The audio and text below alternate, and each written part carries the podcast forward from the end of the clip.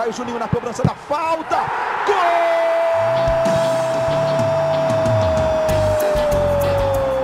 Está entrando no ar o podcast. Sabe de quem? Do Vasco! Do Vascão da Gama, do Gigante da Colina. É o GE Vasco. Fala, torcedor vascaíno! Está começando o episódio 49 do podcast GE Vasco. Seguimos de quarentena, eu sou o Luciano Melo, direto da minha casa, e estou recebendo de suas respectivas casas dois setoristas de Vasco da Globo, por ordem alfabética. Como é que você está, Fred Gomes? Fala, Lu, na paz, e uma honra hoje com um podcast um pouco maior em participações, né? Só que eu vou deixar você falar o nome do homem que é craque. Obrigado, amigo. Fazia tempo que a gente não fazia um podcast com três aqui na quarentena. Acho que a gente fez do Rafael Silva, foi o último do Vasco. O outro convidado de hoje, Héctor Werlang, depois de longas férias. Como é que você está, Héctor? Fala, Luciano. Fala, Fred. Tudo bem? Tô bem. Descansado, né? Foram umas férias meio estranhas em função da pandemia aí, mas tô bem. Tirar férias em quarentena não chega a ser muito legal, né, Fred? Ô, Héctor? Não é. Na verdade, não é legal estar em quarentena, né? Seja de férias ou trabalhando, mas ela é importante, então temos que seguir as regras. Pessoal, vocês que seguem o Twitter do GE Vasco lá, a gente está gravando isso 5 e pouquinho da tarde aqui de quarta-feira, vocês viram que o podcast ia ser só sobre os melhores zagueiros da história do Vasco, a gente perguntou lá. Os melhores zagueiros serão falados, mas as coisas mudam. A gente postou isso 1h21 da tarde. Nas últimas 4 horas, aliás, na última hora, faz pouquíssimo tempo, o Luiz Roberto Levenciano, um dos candidatos à presidência do Vasco, postou no Instagram dele a desistência do Yaya Touré, um vídeo do próprio Yaya, dias depois do anúncio, que também tinha um vídeo do Yaya. O Yaya fala de razões pessoais. Vou ler aqui o que o Yaya falou. Eu gostaria de agradecer ao senhor Leven por ter me convidado para ser parte desse projeto maravilhoso da família Vasco da Gama. Mas, infelizmente, eu não poderia mais fazer parte dele por razões pessoais. Eu não posso me mudar para o Brasil.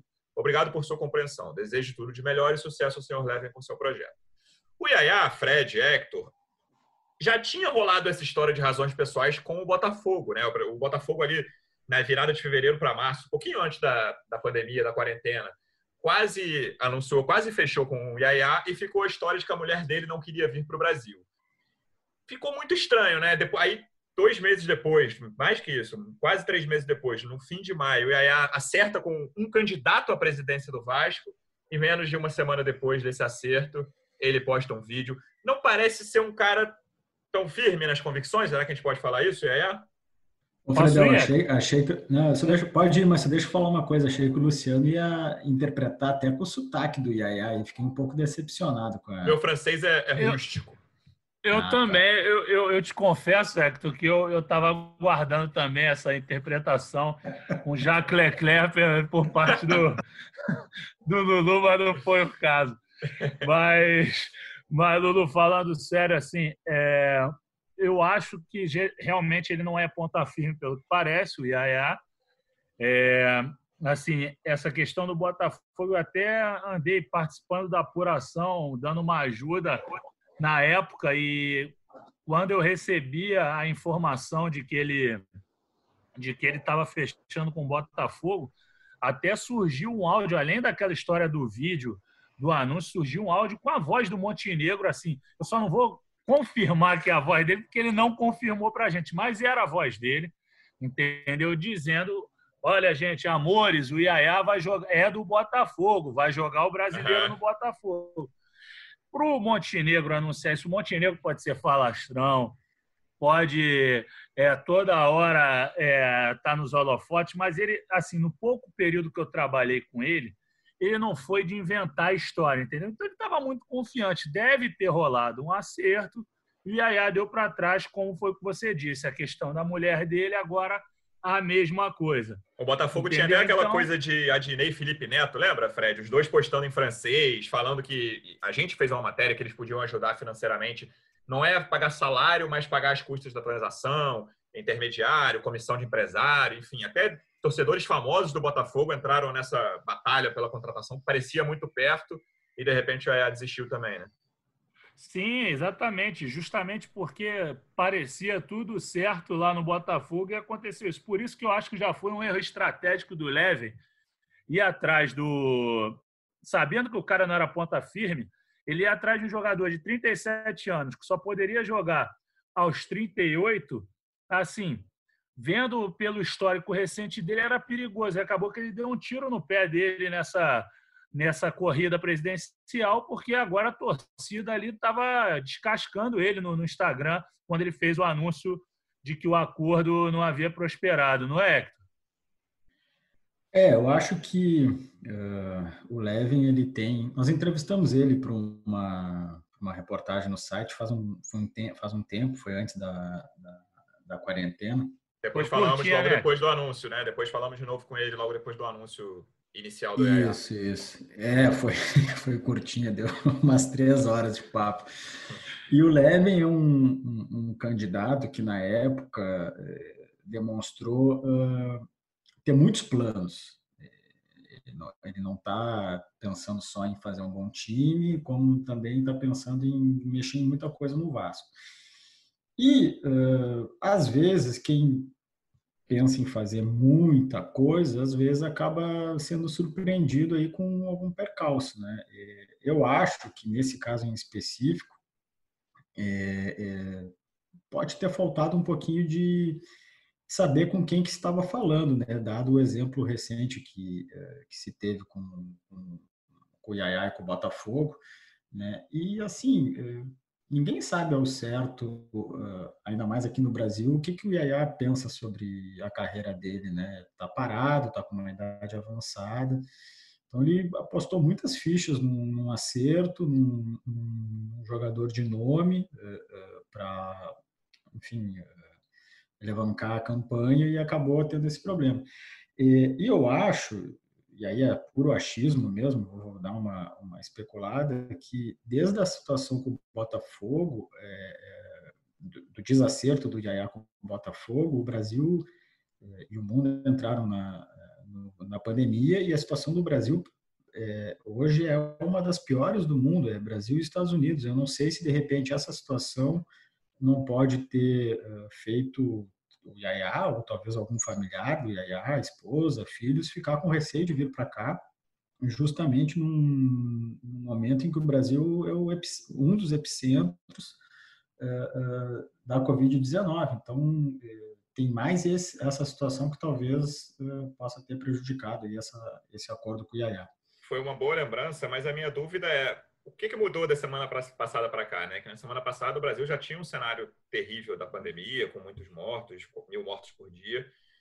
E acho que pouca coisa mudou, né? Então, ele não tinha falado com a mulher dele, não tinha falado com a família dele, fez aquele vídeo lá, sem consultar ninguém. Não, mas ele pode ter se informado melhor sobre a situação do Brasil. Não sei. Sim, pode ser. Não estou falando que é impossível, não. Só levantando que, do momento do anúncio até aqui, pouca coisa mudou em relação à pandemia. Mas, claro que, do momento da negociação com o Botafogo até hoje, muita coisa mudou, né? Havia pandemia, ou então era muito restrita a China naquele momento, e hoje é, enfim, a maior crise sanitária do mundo nesse século.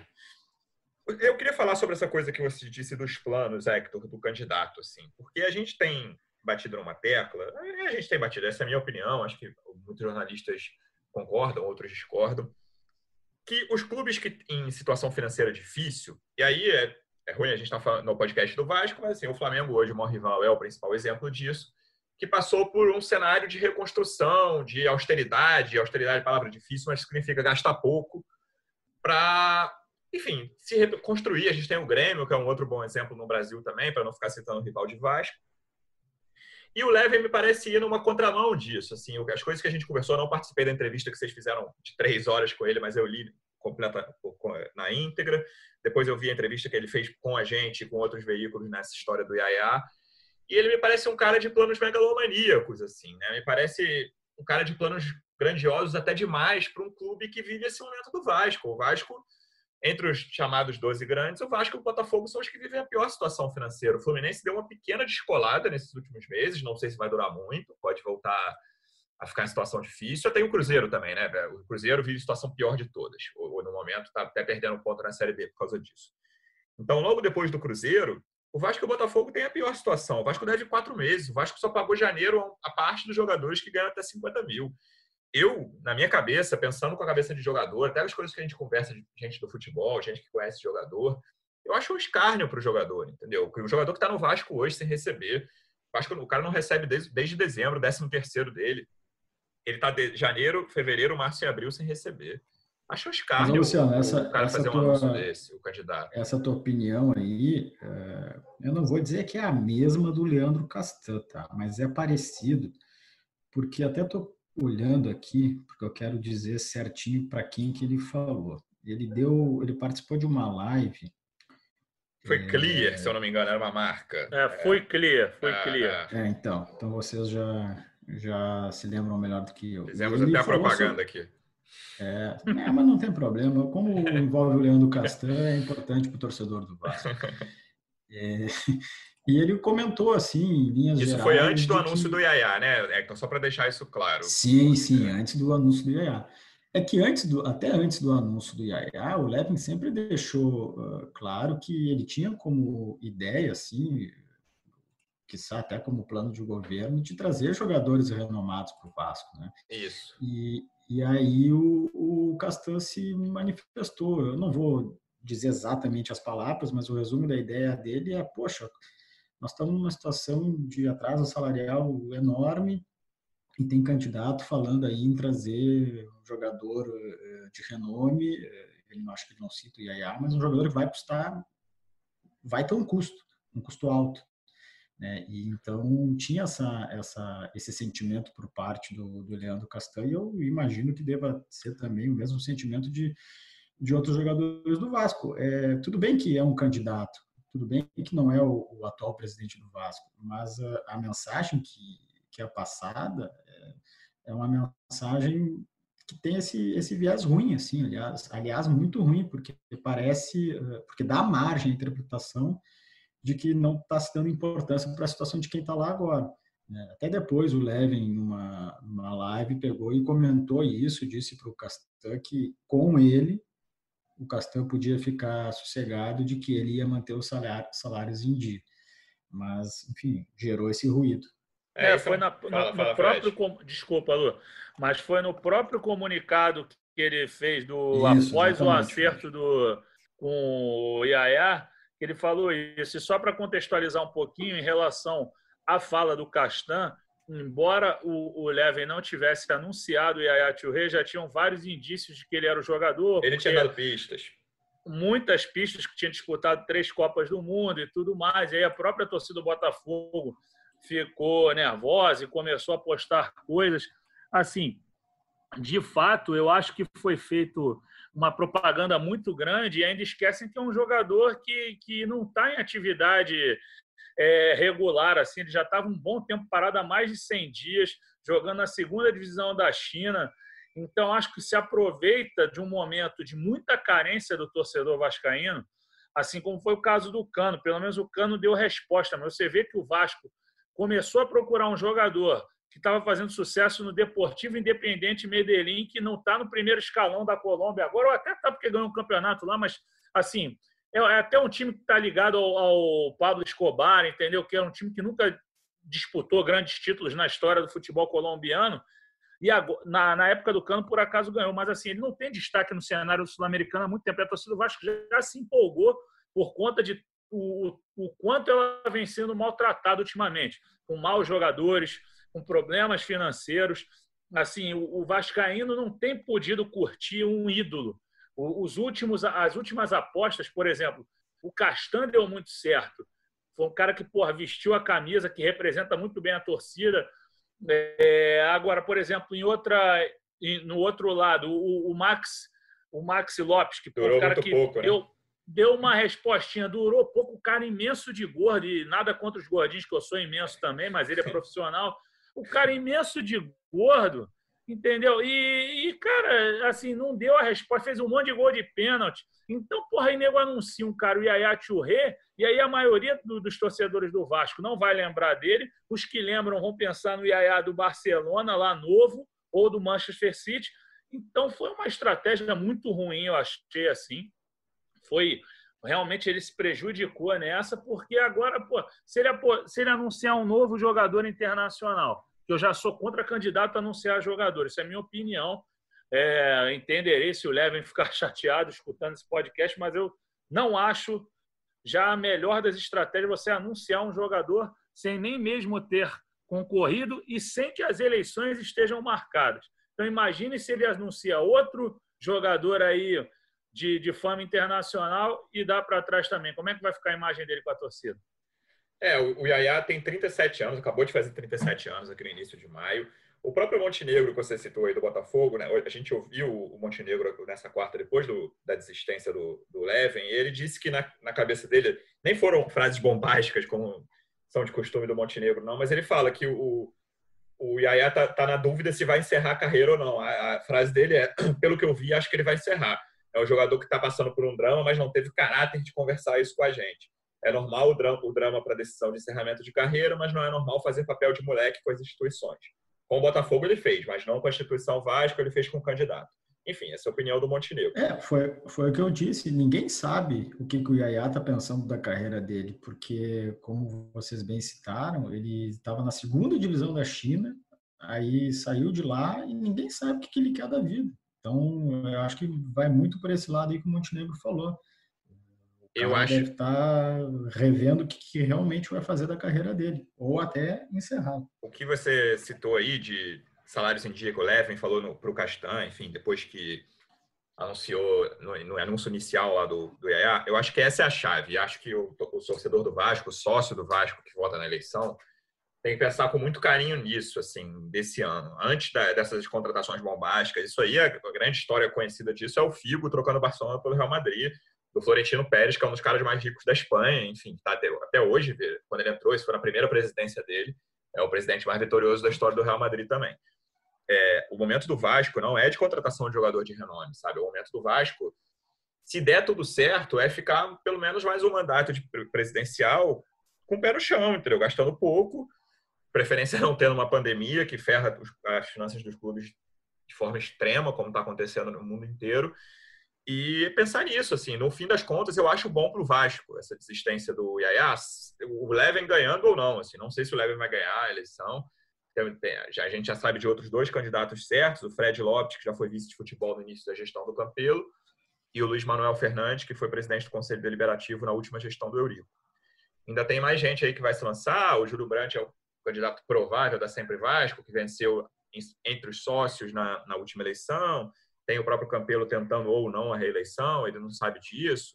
Enfim, tem o grupo do Roberto Monteiro, atual presidente do Conselho Deliberativo. Muita coisa ainda para se definir. Eu nem gosto de ficar falando de um candidato só, não, no pré-eleição. Assim, acho que tem muita coisa para acontecer. A eleição do Vasco está marcada para novembro. A gente não tem certeza ainda se vai acontecer nessa data por causa da pandemia. Mas acho que é bom para o Vasco essa desistência. O Vasco não está no momento de ficar pensando em jogador muito conhecido, que vai ganhar muito dinheiro, com o câmbio nessa altura que está. O Vasco vai pagar em euro para quem, gente? Não tem a menor condição disso atualmente. E acho que é bom para o Vasco. O que vocês concordam comigo ou não? Eu concordo com você integralmente. Acho que não tem como, assim, no atual momento, você pensar em salário em euro. E, assim, cogitando o pagamento em euro a um acerto com uma empresa para colocar a marca dela na manga. Acho muito complexo. Sim. Entendeu? Então, não dá. No momento desse de pandemia, foi o que você falou. Eu acho assim, por mais que o torcedor do Vasco não aguente mais ver o clube numa situação tão difícil, não ganhar um título nacional desde 2011, mas é melhor passar um aperto um tempo, ficar uma época sem ganhar título de expressão do que colocar a carroça na frente dos bois e se enrolar. Eu acho que... E repito, um jogador... O primeiro exemplo adotado era um jogador que era uma incerteza enorme, entendeu? Não adianta... mas o Sidorff arrebentou aqui. O Sidorff estava em atividade. O Sidorff é um atleta, um cara que nunca teve problema disciplinar, entendeu? Que nunca esteve em dúvida sobre o andamento da carreira, entendeu? Então, acho que é por aí, não é, Héctor? Manda aí. Sim, eu acho que a desistência do Yaya pode qualificar o debate na eleição do Vasco, porque aí não vai se ter um nome, dizer, se ganhar o fulano vai trazer o jogador X. Então, vai se discutir os problemas de outra maneira. A gente vai se discutir como resolver os problemas, né? Quando se tem promessas assim, de jogadores, daqui a pouco os outros assuntos ficam meio em segundo plano e aí a gente não sabe como que os problemas vão ser encarados. Eu acho que nesse sentido a não vinda do Yaya tem esse lado bom. E até se eu fui buscar aqui a matéria que a gente fez na época com o candidato Levin, e ele falava que ele tinha a pretensão de, pelo projeto dele que se chama Somamos, alcançar $400 milhões. Na época no que a gente publicou a matéria, vou até ver a data aqui, foi dia 26 de fevereiro, o câmbio naquela época apontava R$1,6 bilhão. Com o câmbio que está hoje, essa quantia já vai, sei lá... Nessa época aí estava em R$4 o dólar, né? Agora está 5 e... lá, vou até ver aqui, tá 5,28. Então, assim, talvez a pandemia e a consequente crise econômica, não só no Brasil como no mundo, afete até esse planejamento, porque a quantidade de países que vão entrar em recessão, o PIB mundial sendo revisto, milhares de empresas com dificuldades, então... Eu acho que o Yaya, a não vinda do Yaya muda o debate no Vasco e a pandemia também, porque agora as coisas vão ficar muito mais difíceis. Se o Vasco já tinha problemas antes, ele vai ter problemas maiores agora, assim como os outros clubes brasileiros. E as soluções vão ser mais difíceis ainda. Você pegou o gancho. Não foi combinado, Héctor, mas você falou da pandemia. Acho que a gente encerrou o assunto Yaya. Antes de ir para os melhores zagueiros, queria que vocês falassem dessa... possível volta do Vasco aos treinos. O Campello tomou a frente disso ao lado do presidente do Flamengo, do Rodolfo Landim, foi a Brasília conversar com o presidente da República, Jair Bolsonaro, deu entrevistas, tanto para o Sport TV, aqui para a Troca de Passos da Casa, quanto para outros veículos. Nessa quarta ele falou com o Esporte Interativo, ele defende muito a volta dos treinos, ele acha que no clube os jogadores vão se sentir mais seguros do que em suas casas, mas tem toda a questão de funcionários, enfim... O Vasco fez testes, a gente publicou agora há pouco, nessa entrevista ao Esporte Interativo, o Campello disse que há resultados positivos de jogadores, mas não disse nem a quantidade, nem os nomes, né, Héctor? Exatamente. Na verdade, o presidente falou que o Vasco ainda não recebeu todos os resultados, porque o Vasco começou a fazer os exames na sexta-feira da semana passada. Tinha alguns jogadores que não estavam no Rio de Janeiro, estavam em outras cidades, em outros estados brasileiros e regressaram e fizeram os exames na segunda. Então, a gente está gravando hoje, que é quarta. Segundo o presidente, os resultados ainda não foram enviados na sua totalidade. Então, eu acho que para preservar os nomes dos jogadores e também por essa situação de não ter todos os exames, ele não quis dizer um número, até porque esse número pode aumentar. Mas é isso. Ele confirmou a volta amanhã, isso não ficou claro para mim, a volta aos treinos. Ele disse que estava previsto para quarta e que, como os exames não tinham sido enviados, eles tinham adiado para quinta. Agora, e se os exames não chegarem? Ele vai ter que adiar de novo. Né? Ficou nessa tendência. Então o Vasco está para voltar, mas não sabe a data exata ainda, né? Exatamente. E ele fez questão de enfatizar que essa contaminação de jogadores não é uma exclusividade do Vasco, o que é verdade. A gente viu outros casos aí de outros clubes, à medida que vai fazendo os testes, tendo a confirmação de contaminação. Mas é algo que é muito importante saber, porque é a partir desses resultados que se faz a programação de quem vai treinar, de quem vai ficar em quarentena, por quantos dias, e como que o Vasco vai fazer essa situação toda. A gente publicou, só para deixar claro para quem não está acompanhando, o prefeito do Rio, Marcelo Crivella, já liberou a volta aos treinos. A única coisa que está proibida, as duas únicas coisas, são coletivos e rachões, sendo que rachão é quase sempre em véspera de jogo, ou perto de jogo, e não tem jogo por enquanto. Coletivo também, pensando que é uma pré-temporada, né? No caso, intertemporada, ninguém vai fazer coletivo na primeira semana, então está tudo liberado pelo prefeito do Rio, ainda que o Rio esteja no pico da pandemia. A terça-feira, ontem, foi o dia com mais mortes registradas no estado, então o Vasco pode voltar quando quiser. Hoje já tem autorização da prefeitura, enfim, o Flamengo voltou até antes da autorização. O Vasco pode voltar quando quiser e o Campello é um grande defensor da volta aos treinos. Fred, podemos passar para a eleição dos melhores zagueiros, que seria o tema único desse podcast, amigo? Podemos, Lulu, mas assim, só queria te falar que houve uma mágica nos números aí de mortes, segundo a prefeitura, foi diminuída aí, entendeu? Aí, mas enfim, deixa isso para lá, né? Não, a Secretaria Estadual de Saúde, enfim, registrou o maior número de mortes na terça-feira e depois a prefeitura tirou 1.000 mortes do geral. Eu não sei como que a Secretaria Estadual vai registrar isso, né? O Ministério da Saúde, mas isso é, enfim, outro papo. É como mudar a regra no meio do campeonato, né? Brincadeira. Sim. Exatamente. Olha que isso existe, hein? Vamos lá, galera. A gente postou no GE Vasco lá no Twitter algumas opções de melhor... Qual é o melhor zagueiro da história do Vasco? A gente vai escolher dois aqui. Eu vou pedir para vocês escolherem dois. As opções que tem lá são ordem alfabética, Augusto, Bellini, Brito, Dedé, Mauro Galvão e Ricardo Rocha. Muita gente lembrou do Orlando Pessanha nas respostas ali. Muita gente cornetou a presença do Dedé. Acho que podia tirar, mas na verdade podia botar o Orlando, que é um cara que jogou Copa de 58, jogador muito importante na história do Vasco. Enfim, desses aí, outros, vocês escolhem. Vamos começar com o Fred. Fred, seus dois melhores zagueiros, a dupla de zaga da seleção histórica do Vasco.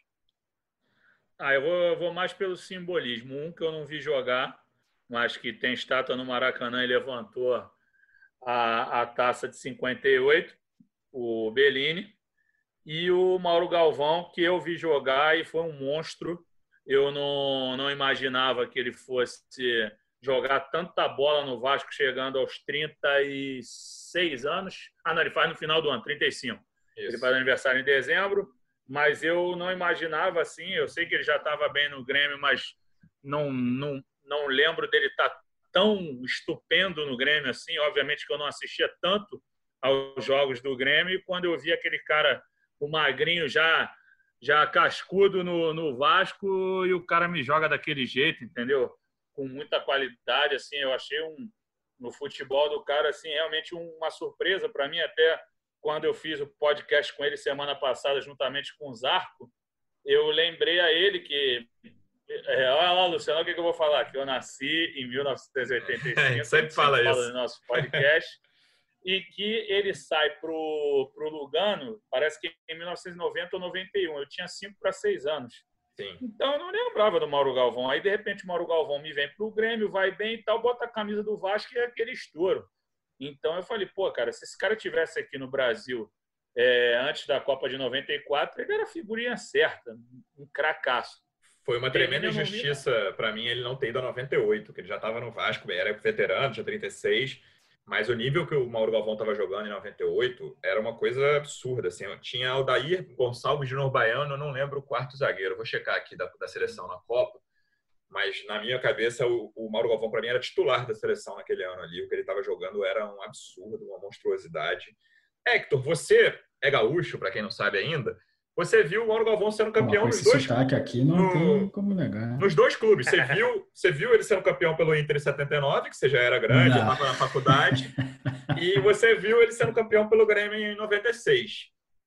Fala a sua seleção, você bota Mauro Galvão. Quem são os seus dois zagueiros na história do Vasco? Eu não vi o Mauro Galvão em 79.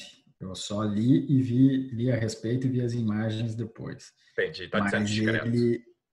Hã? Tá sendo discreto, mentindo a idade. Tá bom. Mas todo mundo diz, quem viu ele em 79 no Inter e no Grêmio... Grêmio você viu, pelo menos, né? Sim. Calma, vou chegar ali. Calma.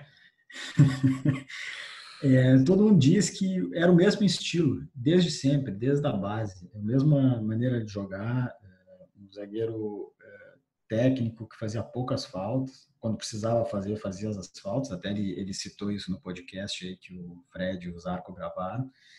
De vez em quando dava uma chegadinha, fazia uma falta para parar um contragolpe.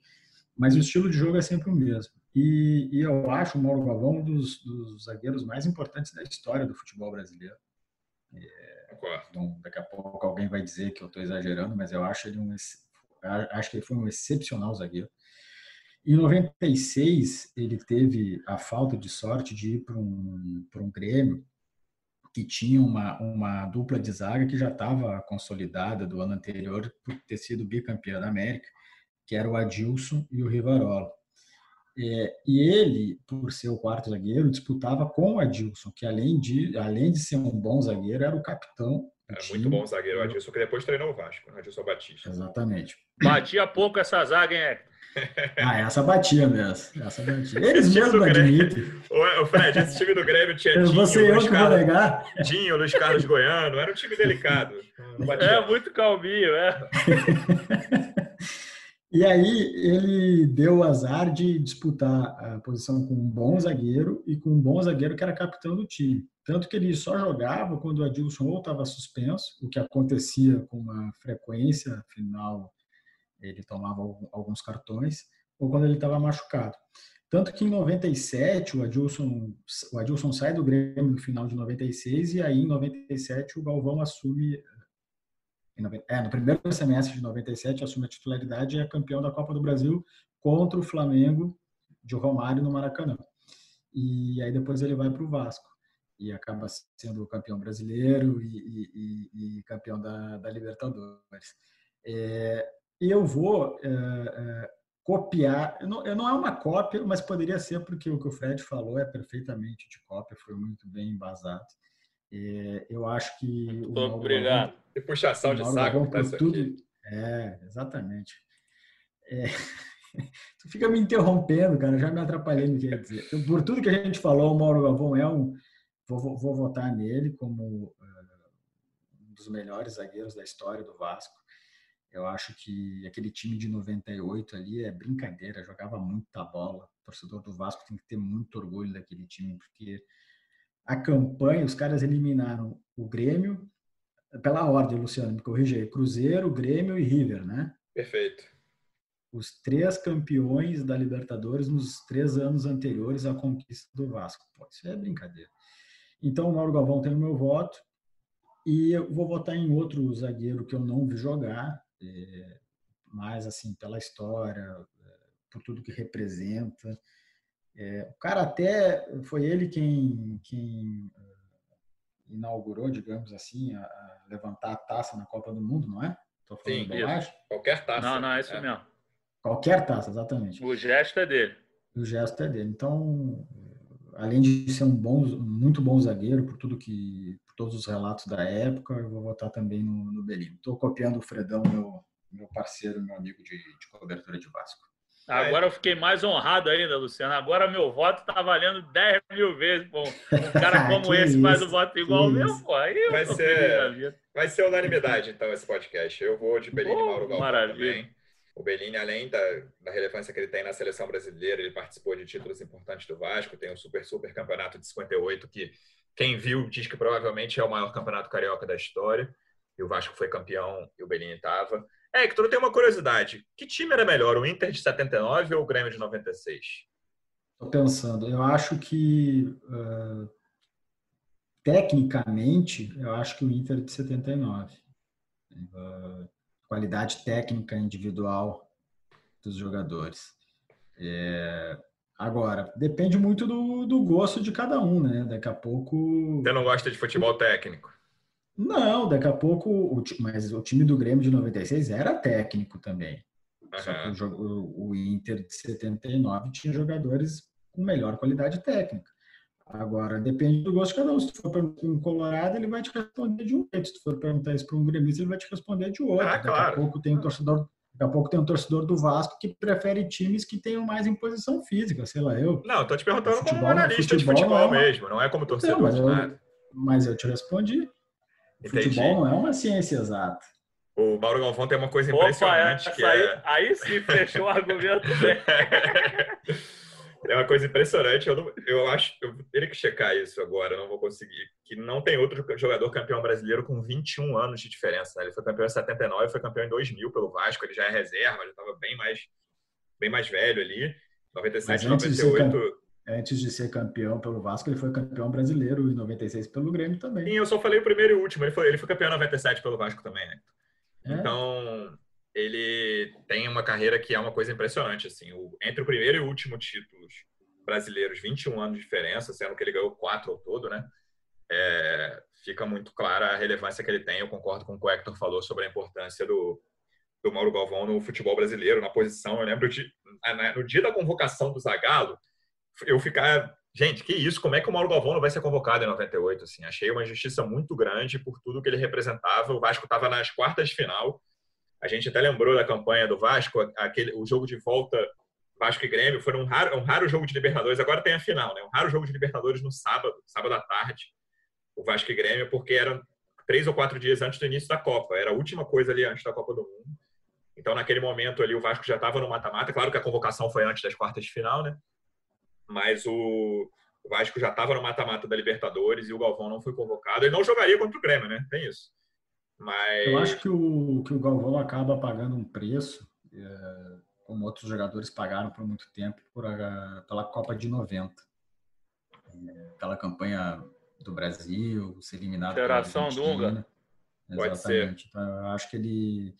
No que diz respeito assim, a esse reconhecimento para ter uma outra chance na seleção, eu acho que ele acabou pagando um preço que eu julgo ser muito injusto, porque, concordo, ele teria fácil lugar na seleção depois da Copa de 90. O quarto zagueiro convocado foi o André Cruz, eu vi aqui. Era Aldair Júnior Baiano, Gonçalves e André Cruz. Na minha opinião, o Mauro Galvão deveria ser titular disso daí. E eu lembro que... Não era André Cruz, não. Eu fiz a pesquisa aqui. Eu lembro que tinha Márcio Santos, era isso. O Márcio Santos foi na convocação. No dia da convocação, eu falei, cara, como é que eles chamam o Márcio Santos? Que já estava... Eu acho o Márcio Santos, enfim, dos titulares campeões do mundo pelo Brasil, provavelmente um dos 5 piores, com todo respeito a ele. Fez uma grande Copa em 94, mas não manteve o nível ao longo da carreira. Em 98 não estava assim. E aí depois ele acabou cortado e foi o André Cruz substituto. Então foram os 4 que jogaram lá. E eu acho que eu concordo contigo sobre essa questão da Copa de 90. Muita gente ficou marcada, o Dunga conseguiu, né? Tanto que ele levanta a taça de 94 xingando quem estava em volta. Ele tinha muita raiva daquilo que aconteceu em 90. Acho que o Galvão acabou pagando esse pato, mas em 98, 8 anos depois, ele estava aqui jogando, enfim, em altíssimo nível, campeão brasileiro dos 2 anos anteriores, pelo Grêmio e pelo Vasco, bem na Libertadores. Certamente ele ajudaria ali aquela seleção. Tudo bem que não perdeu a final por culpa do Odair e do Júnior Baiano, mas na minha opinião, ele deveria ser titular da seleção na Copa. E o Mauro Galvão, ele é, até o momento que ele foi encerrar a carreira, interminável, né? Porque depois que ele sai do Vasco, ele volta para o Grêmio e é campeão brasileiro de novo. Não do campeonato Copa do Brasil, brasileiro, né? Mas é campeão da Copa do Brasil de 2001. Ele entra na final da Mercosul quando está 3-3 para segurar o resultado ali, em 2000. Ele entra, ele já é reserva ali e aí só dá para ver ele comemorando. Enfim, é um dos jogos mais marcantes da história. O jogo mais marcante, né? Teve até essa... A gente fez essa pesquisa, ganhou a final da Mercosul com o maior jogo da história do Vasco. Fred, como é que você gostou desse podcast com o Héctor também, amigo? Pô, que honra, pô. Esse cara aí só me faz aprender, pô. Uma honra participar ao lado dele. Temas variados, né? Foi bacana. E ainda mais com você também. Foi sem... querer ser muito gentil, mas foi uma alegria tremenda estar ao lado de vocês dois. Eu consegui algo inédito nesse podcast dessa quarta-feira, Fred. Sabe o que foi? O que foi? O Luciano concordou com tudo que eu falei, cara. Isso é inédito. É que eu cheguei amaciando aqui, dando umas risadas, aí deixou o ambiente mais sutil, meu. Ô, Héctor, você ouviu a apresentação do Fred na semana passada, cara? Do podcast da semana passada? Exatamente, do Mauro Galvão. Foi do Galvão, ouvi, sim. Que carisma, Héctor. Eu nunca mais vou voltar. Eu não vou mais apresentar isso. Tu ganhou um concorrente, um grande concorrente aí. Ficou muito bom, Fred. Parabéns, ficou muito bom. Obrigado, Lu. Mas é aquele caso, é como se o goleiro fosse expulso. Não seu caso, que você jamais será expulso. Você é um grande atleta e muito disciplinado. Mas aí eu tive que quebrar um galho ali e me saí bem direitinho. Peguei um pênalti batido no meio do gol, entendeu? Mas muito obrigado pelo elogio. Foi uma honra, uma satisfação. Ainda mais falar com um cara como aquele que... Um cracaço. Busca aí, o da edição passada foi... 48, número histórico, pô. Ano de Sul-Americano do Vasco. Esse agora não foi o 42 do Yaya Touré, né? Foi o 49. Ele usar 42 segundo leve esse ano. Vou ouvir a opinião da galera aqui no Twitter. Ouvir não, né? Ler, mas vamos lá. O Léo Sul 22 falou Augusto e Bellini. O Jairo cornetou. Dedé nem deveria estar na enquete. Aí o Raul Brit respondeu a ele. Tá de sacanagem. O Dedé deu sangue no Vasco. Alexander, Bellini, Elton de Castro, nosso companheiro lá de Pernambuco. Vou de Mauro Galvão. Melhor que vi na marcação, ainda segurava Odivan e Nasa. Odivan mil grau, irritado. Tem Dedé e não tem Odivan. Bruno Pinheiro Lima. Todo respeito e carinho com Dedé, mas não tinha que constar nessa lista. Meu voto é o Bellini. Wesley Curtis. Se tem Dedé, deveria ter Orlando Pessanha. Pessoal na bronca aí. Walter. Bellini e Mauro Galvão. Sou Vascão. Que eu vi jogar? Mauro Galvão e Ricardo Rocha. Zardu Hasselfrau. Bellini e Mauro Galvão. Gabriel cornetando, cornetando não, brincando, o Estúdio Vasco, lista pesadíssima, mas esqueceram de Orlando, que fazia dupla com Bellini na Copa de 58. FJV Nandi, que é o arroba dela, o nome é difícil de falar. Uma enquete que tem Mauro Galvão e Bellini, vocês metem Dedé no meio, não colocam o Divan. Jade Melo, Mauro Galvão é só minha opinião, importa. Neto Melo, Mauro Galvão é o maior de todos. Daniel Mário, dos que eu vi jogar, Mauro Galvão com certeza. Bruno Saramella, Bellini. Carlos Valegros, Bellini. J. Júnior, Bellini. Samuel Cândido Marim, Mauro Galvão sem dúvidas é o melhor. Thiago Rosken, Bellini. Alain Barbosa, eu vi Mauro Galvão, fico com ele. Wesley, Bellini. Leandro Andrade, Mauro Galvão. Strider Iriu, Bellini. Haroldo Brandt, Bellini. Bom, acho que a galera tá com a gente, né? Bellini e Mauro Galvão, então fechou. Fred, vou fazer a despedida em ordem alfabética também. Obrigado pela participação, amigo. Um abraço. Ô, Dudu, muito obrigado por me chamar aí. Valeu, Héctor. Um abração para os dois, uma honra. Valeu. Héctor, uma rara concordância nossa nesse podcast. Obrigado.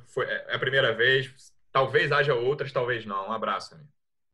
Valeu, Luciano. Obrigado pelo convite. Valeu, Fred. Foi demais. Só chamar aí, a gente bate esse papo que é bom até para aliviar a quarentena. Valeu, pessoal. Obrigado pela audiência. Na semana que vem a gente volta com mais notícias do Vasco. Um abraço.